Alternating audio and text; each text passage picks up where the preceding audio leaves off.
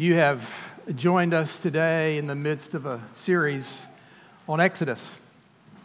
If you've been with us, we started quite a while ago, took a summer break around the Psalms that talked about God's love for the world.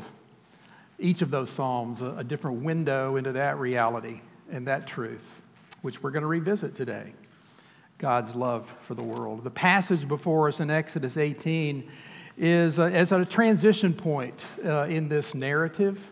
Narrative, by the way, is a different kind of literature than epistles and prophecy. And one of the features of a narrative is story. I mean, that's what it is. It's a story. It's a true story. It's a historical, historically rooted story with real people. And, and as we go through Exodus 18 today, you're going to meet real people. Uh, one named Jethro that you only know a little bit about, if anything.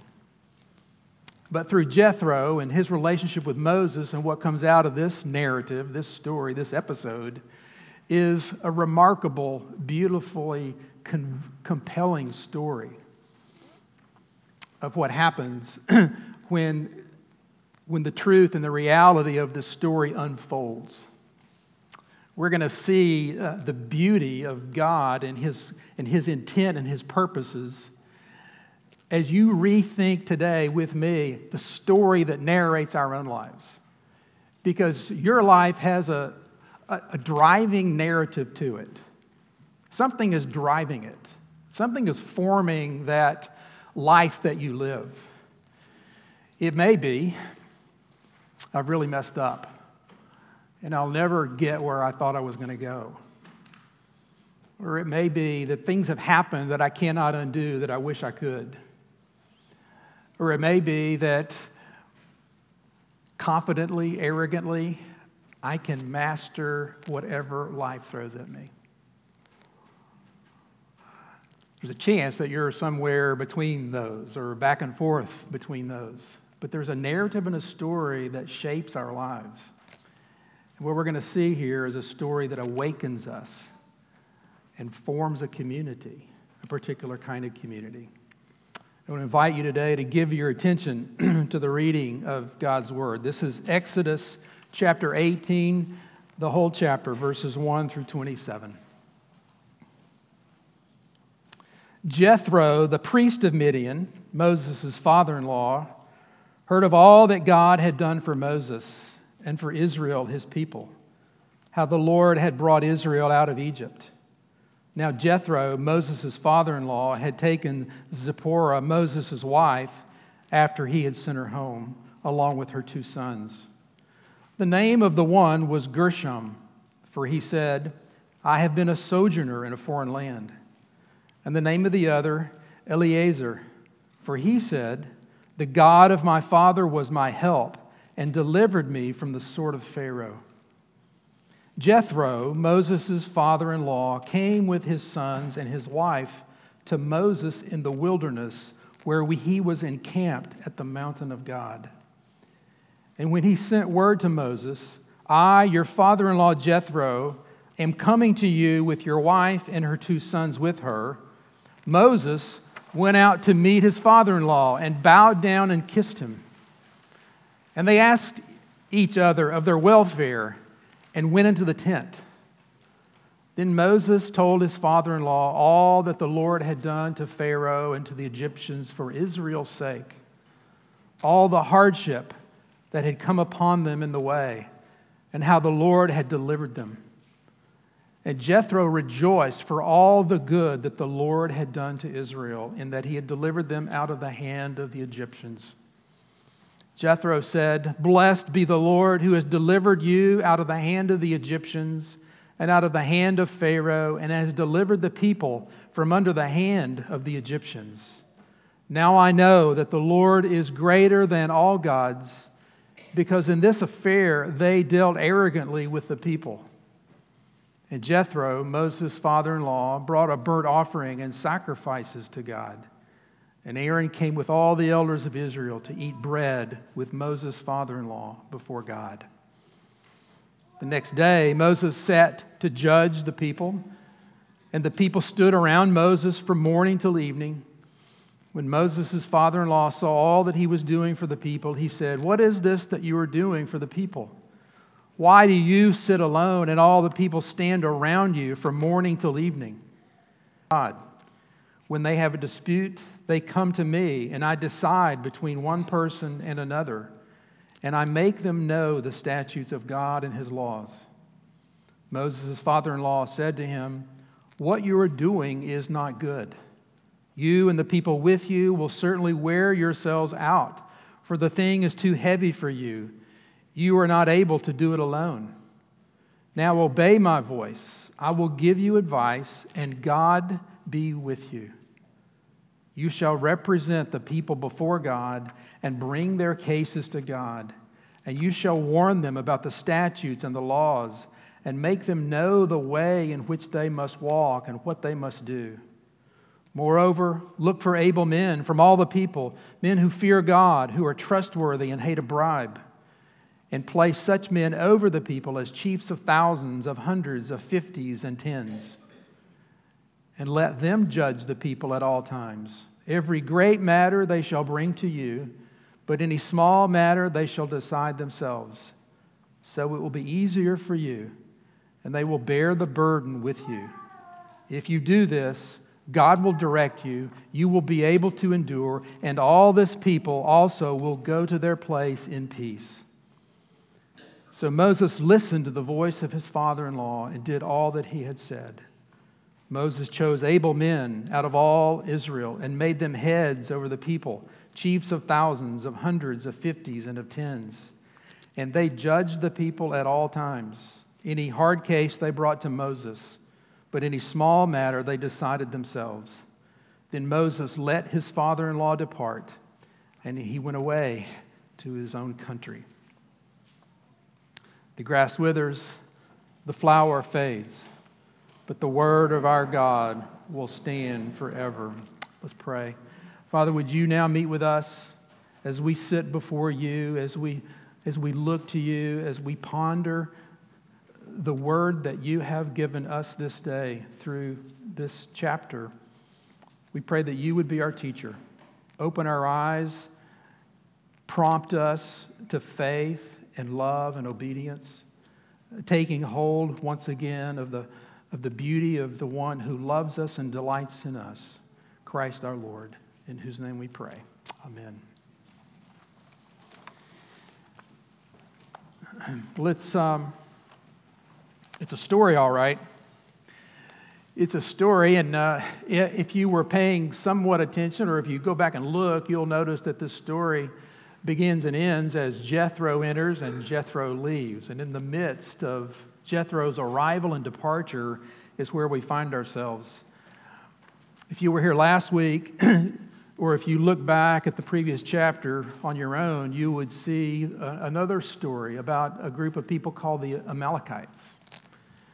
The Amalekites represent the world opposing the progress of the Lord's people.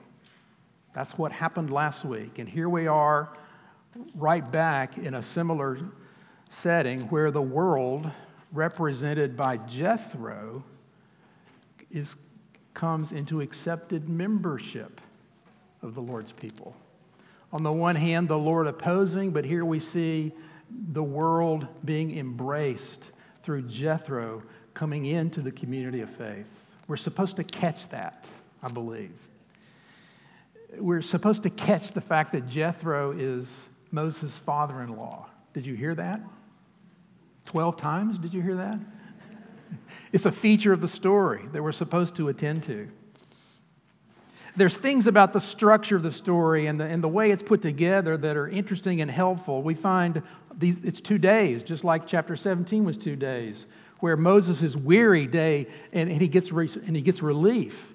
Uh, here again, Moses is weary from this arrangement that needs arranging, that Jethro helps with, and Moses is relieved. But there's things about the structure that are interesting, but more important than the structure of this chapter is its theme. And here it is. What we're going to hear and see in this episode is the story of God's relentless love and your infinite value.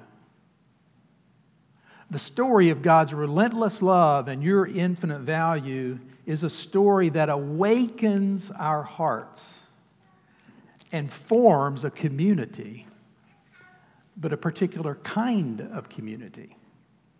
And that's what I want to unpack with you today. We're going to see the story that awakens our hearts, the story that forms community, and, and a story that forms a particular kind of community that reflects His beauty to the world. We see this first one, the story itself is, is wrapped up. It's, it's the heart of this first block, uh, verses 1 through 12. Verse 1 sets the scene where we are reintroduced to Jethro. Now, I say reintroduced because uh, you would, it would have been a while ago, like Exodus 2, whenever that was, where you met Jethro. It's when, it's when Moses had killed an Egyptian, you remember that? Then he fled for safety, and where did he go? He went to Midian, which, if you look at a map, it's the, it's the next place that you come to when you head north from the, from the wilderness where all the wanderings took place, or taking place. He go, you go through the wilderness and you come out at Midian on the other side of, of, of a body of water where Jethro and his family, including seven daughters, live. And you'll remember the story, perhaps, or go back and look at it, Exodus 2, where, where Moses falls in love with one of Jethro's daughters and works the land. He, he cares for the sheep uh, longer than he bargained for. If you remember, he, he did what he was uh, required to do, and then, and then it turns out uh, he, it, he does what he needs to do, and he leaves with a wife, Zipporah. And Moses returns from Midian back to, back to, to this, to Egypt, and, and there's where this story actually restarts. It's this remarkable story that begins with plagues and, and, it, and it, it ends with a Passover. And it ends with this miraculous, God oriented, designed escape and it, and it includes God's provision for his people again and again. And this is, who, this is the story that we're stepping into. Apparently, Moses had sent his family back to Midian, his wife and two sons that are now coming back with Jethro. Probably when things were going to get hot with, with uh, Pharaoh, Moses says, You know, I'm going to I'm to send you, you home to be with your father, take our two sons, and we'll reunite. This is that. This is the reunion of Moses and his family. Jethro returns. Uh, the, the exchange and the delight as, as Moses would have seen the family coming over the horizon and running to, to see his family, no doubt. And the warm embrace and the stories that began, uh, we're not told everything about the family, that part of the family reunion, which surprises us. That's not how we would write the story. This story focuses on Moses and his father in law. We're supposed to get that. 12 times we're told Moses' father in law and Moses are in dialogue. But what we, what we do learn is that they, they checked on each other's welfare. That's what we do uh, on the front steps. That's what we do in the parking lot if we had one. That's how we, that's how we operate. How are you doing? What's new with you? Well, they, they, they, they swapped stories about each other's welfare, and then it says they went into the tent. The tent was where Moses would sleep. It's where he would preside or meet, have, have those confidential meetings. But Jethro comes into the tent with Moses, and we can suppose that they sat on blankets on the dirt, that were covering the dirt. Uh, there was no doubt something in there, some kind of refreshment, maybe cups of wine or something to chew on. But a gathering began in the tent. And Jethro says to Moses, Tell me the story. Caravans had probably made their way to Midian. It may be that Jethro knew something of deliverance, but Jethro was sitting face to face with Moses and he says, Tell me the story. And Moses says to Jethro, You won't believe it. Jethro, you, you're not going to believe this. And he goes all the way back and, and most likely would tell the story of the plagues. He would talk about the night of the blood covering the, the doorposts of the homes that, that the people of God lived in, and the death and the screaming of the death of the Egyptians' firstborn, and what that sounded like, and what it was like to huddle in their home safe.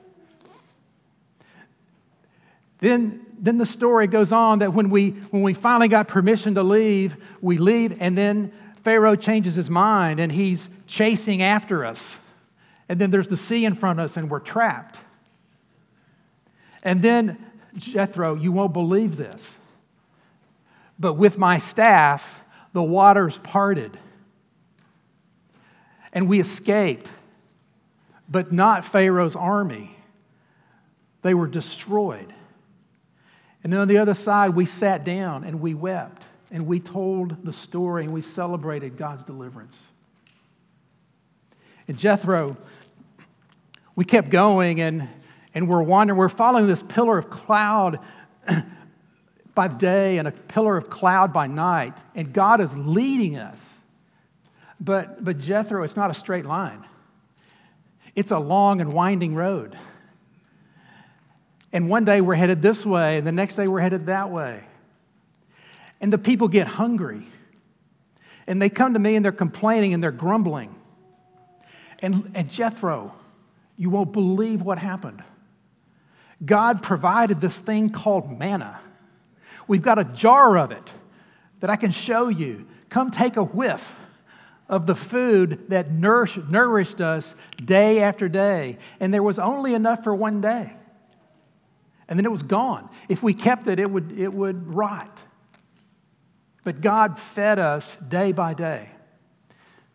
And then it, it wasn't long after that that, the, that we ran out of water and we couldn't find water. And the people started complaining. They wanted to go back to Egypt. But God provided water for us in the midst of the desert. And then it was just the other day that we were swarmed and attacked by the Amalekites. And once again, my staff, I held my staff up, and, and, and my friends held my arms up, and, and as long as my arms were raised, we were winning the battle. And when I dropped my, my arms, we were losing. But we won the battle. But it was the Lord fighting for us. Jethro, you wouldn't believe the story. It's one thing after another. Now, I told you that in about four minutes. It, takes an hour to read the narrative of the plagues all the way up to where we are. Try it sometime, or just use your app. It's about an hour story. How long do you think Moses and Jethro were in the tent? I'm going to guess it was most of the day. They may have got out to stretch to get some air, to refill their, their cups. But don't you know, Jethro said, you know, tell me, tell me that again. Or what happened when that happened? Or who was it that was holding your arms? Or what is manna? you know there was some dialogue, there was some Q&A. there was a story that that Jethro heard Moses tell, and Moses was delighted to tell the story. That's what happened in the tent. It's actually summarized very concisely when we read that he heard all that God had done for Moses and for Israel, his people, how the Lord had brought Israel out of Egypt. But it's a story that between the two men, we know that, that that's what the story focuses on. Verse 8 tells us that, that he talks about the great saving acts of the Lord, and it's one after another. Talks about hardships they had met along the way, verse 8. On one level, this is a story of deliverance, provision, and forbearance. Isn't it? Deliverance, provision, protection, and forbearance. That's on one level, that's what this story is. But I want to suggest to suggest that there's another layer to that story. The deeper layer and the truth underneath that story is a story that awakens our hearts because it's a story of God's relentless love and your infinite value. Why would a God do what he did? It's because he had set his affections on a people and said, You're mine, and I will do everything it takes to make you mine and to protect you and to bring you. It's not simply the details on the surface that make the news, the headlines that would have been the, the reporters would have reported. A fascinating story, headlines. It's a story of God's relentless love and his infinite value. And I ask you today, what is the story that drives your life? What is the narrative that shapes you? Is it His relentless love and your infinite value? Well, that's what Jethro heard. And the reason that I think we can say that it transformed his life is how the text reads. Um, in verse 11, after hearing all this, Jethro says this Now I know that the Lord is greater than all gods. Now I know. We don't know much about what Midianite priests did, other than they were priests. We know that Midian was a son of Abraham. So a descendant of Abraham. And so when Midian made his way and left the people of God and landed at another geographical area that took his name, Midian, that it was that some of the, the Hebrew faith went with it. But it was also a very syncretic part of the world where you take a little bit of this and a little bit of that, a little bit of that, kind of like, oh, let's say Middle Tennessee. very syncretistic where some of this and some of that and maybe more of this, and you've got something else. That's probably what a Midianite, Midianite priest world revolved around. We know uh, Jethro has gone by another name besides Jethro. In Exodus 2, he's, he's called Reuel.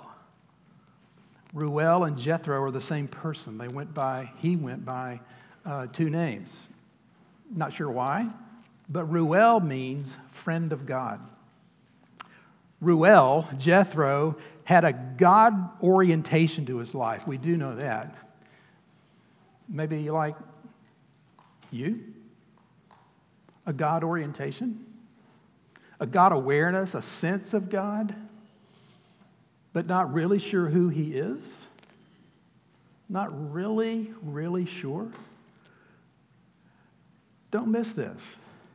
Jethro hears the story of the saving acts of God, and how does he respond? He rejoices and says, Now I know. It was the story that Moses told of the saving acts of God that awakened Jethro's heart. And that can awaken your heart and our hearts the story of God's saving acts, His deliverance, His relentless love, and your infinite value. That awakens your heart like no other story. I mean, we're looking all over the place for a story that animates our lives, that gives meaning and purpose and direction. And we look this way and that way, and there's one right in front of us the story of God's relentless love and your infinite value. You can spend your whole life trying to prove that you're valuable. And God says, I got that. It was his relentless love for his people and their infinite value. That's you, church. His relentless love of you, his pursuing, ongoing. Nothing gets in the way, including my grumbling and my complaining. Nothing gets in the way of his relentless love. Now I know, says Jethro we hear that again a couple of other times in the history of redemption. It was not it was, it was in 1 Kings 17 where you will read one day, the widow's son was raised The widow's, when the widow's son was raised by the prophet, the woman said to Elijah, Now I know. Like Jethro, now I know that you're a man of God and the word of the Lord is in your mouth, and that's true. It was Naaman, when Naaman the king was, was healed of leprosy, his servant Gehazi returned to the prophet, to the man of God, he and all his company. He came before him and he said, Behold, now I know that there's no God in all the earth but in Israel. Now I know. In each case, for Jethro's, who hears the story of God's saving acts, for the, for the widow, for Gehazi, God had done something impossible that changed the situation. Just as He has in your life. He's done something impossible that has changed your situation, your status, your relationship to Him, His provision for you. It changes the whole story. And there's where our heart is awakening. We say, Now I know. The story that awakens our hearts is a story we need to hear. That's the first point. Two others. The second one's quick. The story that awakens our heart is a story that forms community. Did you notice what happens when the story is told? Jethro says, Wait right here. Moses says, Aaron, go get the elders. Jethro goes to prepare a sacrifice. That's with animals. That took a little while. So did gathering the elders. And they all assemble together and they eat bread. We're read, we, we read together. It wasn't just bread, they, they had a meal. They, they celebrated a meal together. It's a covenant meal that we're seeing here, where Jethro is brought into the family. It's not just a potluck. No, this is, there's something sacramental about this. They're gathered around the story of the saving acts of God, and, and Jethro has brought not just a sacrifice, he's brought offerings. And those offerings are, are not simply a, a display of his new devotion, there's something costly involved. We'll come back to that. It forms a community. Remember, this is a Midianite priest coming into, into the people of God. It's as if the world has come into the camp of God. That's how Alec Motyer puts it. uh, I found this helpful. I hope you will. Uh, he writes From Genesis 12 onwards, that's where the promise is made to Abraham. From Genesis 12 onward, the concentration on Abraham and his family in the story is such that we could easily think of his descendants walking through an empty landscape and overlook how densely the land of Abraham's no bad days were populated and how Israel too lived and walked amidst the wider world of large empires and small nations. This picture, that false picture, is corrected when suddenly, in the person of Jethro, the world out there walked right into the center of Israel's camp. The story that awakened Jethro's heart forms a community where the world comes in and takes hold of the promises of God. The invitation, the door is open. In fact, the purposes of God were never just for Israel, were they? It was to be a light to the world. So we read in Isaiah 60 Nations shall come to your light, church, kings to the brightness of your rising. You are representative of the kingdom of God on this earth. And as you tell that story and as you reflect my beauty, the world comes. And most of us in this room are in that group. Any converted Jews in here? Or are we Gentiles? are we a part of that gathered people of God who where Jethro is, is a window and a picture of the world coming to God. Thanks be to God for a promise that extends beyond Abraham, but to a world. One last thing on that. Had God not led Israel through the desert, instead of the way of the Philistines, into a trap by the Red Sea, and subjected them to disappointment at Marah, and hunger, and thirst, and assault, they would have nothing to say convincingly to the world. In other words, the Lord's dealings with his people establish a convincing testimony to the world. And this is the part of the purpose behind them. He is up to something. That long and winding road actually had a purpose because there's a story to tell that is compelling and, and, and convincing to a world that's asking. And, Je- and Jethro is a picture to us of what Paul will write later.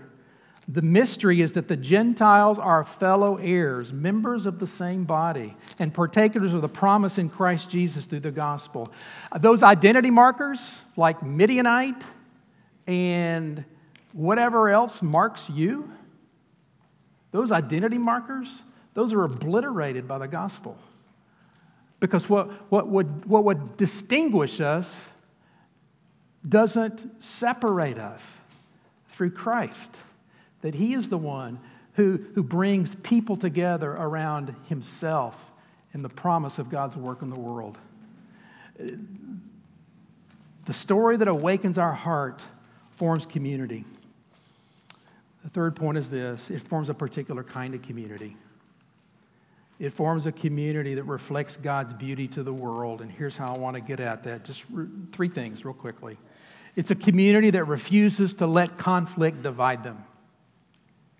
That's, that's the kind of community that, that we would be that, that shines beauty of God to the world. That uh, we're a community that does not let conflict divide. Where do I get that? Well, day two of this two day episode, people are standing in line to meet with Moses.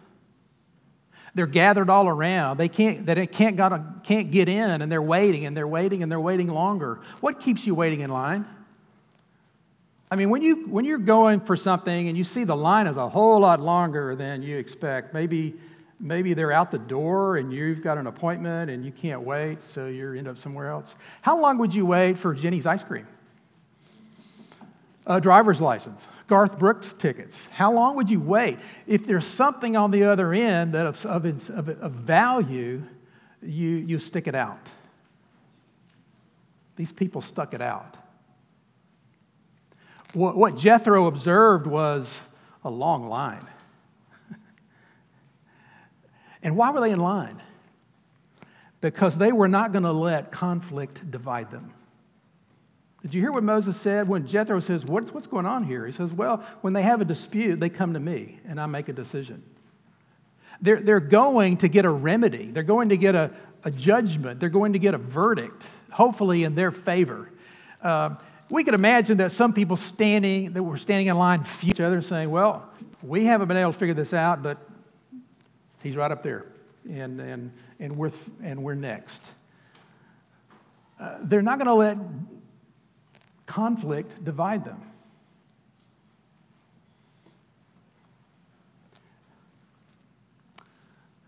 Unlike so many, when conflict surfaces, we're gone. We're out of here. My way or the highway. Ken Sande knows more about conflict than I ever will, and he writes this conflict is a normal part of life. As you live, as long as you live around other people, you're going to find your opinions and actions bumping up against someone else's. Someone, sometimes you will be able to simply back off and go your own way. But you've probably discovered that sometimes walking away doesn't work. Many relationships are too important to walk away from. Some issues are too big to give into. Some people just won't let go until they get everything they want. Add a variety of intense emotions to the mix, and conflict can get very messy and painful. Do you know anything about that? You know, part of the issue is subjectivity. Uh, we only see one side, our side. uh, our view seems so reasonable, so logical. But when we choose and remember that we're not going to let conflict divide us, we stand in line. We, we, we wait. We're not going to let conflict divide us. That's a kind of beauty of God that we are to, to reflect to the world. And when you see people working through conflict, what does that say? Wow, how did they do that? Why did they do that? As we work through conflict, as these people are intent on doing, there's a story to tell and a beauty to reflect. It's a community that refuses to let conflict divide them, but it's also a community that is ordered by God's word. You know, they're standing in line for Moses, and what does Moses give them? It's not his best shot. You know, sometimes that's all I have to give uh, someone that's asking a question. I can give you my opinion. But that's not what Moses is delivering. He's not delivering opinions, his own. He's bringing wisdom from God. He's, he's there to declare the laws and the, and the precepts and the principles and then to apply them. That's what's going on. And that's why they're standing in that line. Because Moses is not just a good communicator, he's got God's truth. Their intent, you see, not only simply, it's not simply on getting a resolution, but getting a resolution that's rooted in truth of who God is and what's right and what's wrong. You see, they, they wanted to get this. And that's why Jethro's advice is so critical to this, because it's not just to relieve Moses of his burden, it's to make sure that those, those decisions got made in an, in an appropriate way in a responsible way to all of Israel. That's what he's after. It's not just to relieve Moses of his burden, but to get the Word of God into the lives of the people of God in a way that helps. You know, when you read through the second day about the division of labor, assign, assign find, find those that you can trust, uh, it's not just that they're trustworthy, that's one feature. Notice they fear God. And so it's not just Moses, but these heads of thousands and hundreds and fifties and tens. They're, they're standing before other people, bringing a fear of God and a, and a love for His truth. It's not just their opinions, it's rooted in truth, it's rooted in revelation. The tough cases still go to Moses, but we're getting this down into the families in groups of 10. You see, what they wanted was not just a system of lower courts and higher courts and a Supreme Court as such, but, but Jethro's advisor is making arrangements whereby the Word of God is made available right down to the smallest group, the extended family. So that, and here's, here's what it's about so that daily life could be ordered according to what the Lord had revealed through Moses. That's what's supposed to mark our community, awakened by the story of God's saving acts, but a community that, that does not let conflict divide us because we're, we're a group or a community formed by that story and ordered by God's word.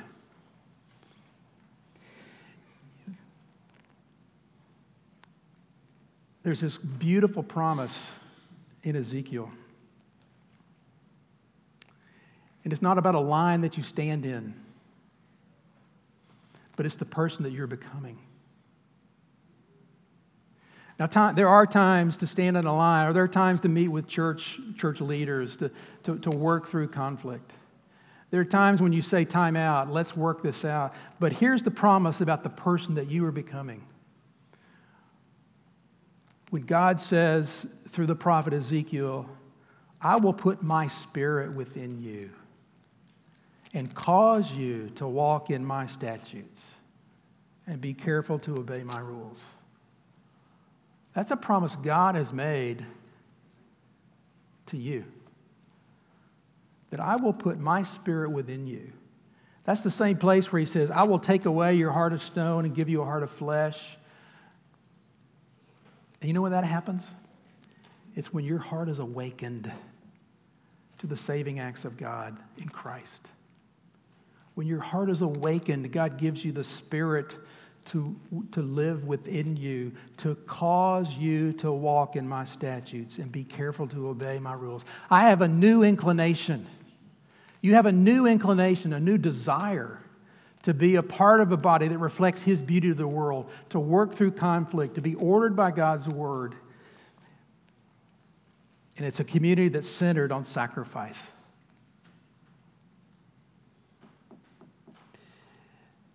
What was it that Jethro did? He brought offerings and a sacrifice. And I'm as sure as I can be that that, that sacrifice was not a display of his devotion. It was a display of his need for atonement. You know, when he heard stories about Israel grumbling, can't you imagine Jethro saying, Well, I grumble? When he heard stories of pride and selfishness, don't you imagine he thought, Yeah, that's me. But when he heard about God's relentless love and the infinite value of the people that he loved, Jethro says, I want in. Now I know that there's a God above all gods whose love is relentless and who is determined that our value is infinite. And it was an infinite cost, wasn't it? That the God who made this world gave his son. Talk about infinite cost because of your infinite value. His relentless loves pursue you. As we close, I have some questions. I've already asked one. What story is giving shape to your life? But here's the real question today Have you been in the tent? Have you been in the tent to hear the story of God's relentless love for you? Have you been in the tent to hear the story of how infinitely valuable you are?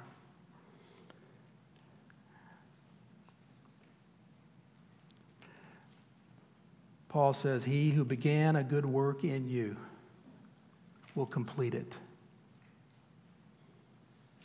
He gives you His presence, He is present with you, He is for you, and His love is relentless. Charles Wesley understood that too. And uh, before we leave today, we're going to sing these words Finish then thy new creation. Pure and spotless let us be. Let us see thy great salvation perfectly restored in thee. Changed from glory into glory, till in heaven we take our place, till we cast our crowns before thee, lost in wonder, love, and praise lost in wonder, love, and praise, with hearts that have been awakened by His relentless love and our infinite value. Father, would you seal that to our lives and help us to see once again the, the beauty of your love for us and, and what it cost you? That it cost you your son that we might gain life, that we might live, that we might be rescued and delivered, that we would be provided for richly and abundantly. Every spiritual blessing is ours in Christ, that we would be protected by your Spirit, and that you would finish this work that you have begun in us. Lord, make us like Jethro. Give us hearts that hear and respond and rejoice and declare lives ordered by your great love for us. We pray in Christ's name. Amen.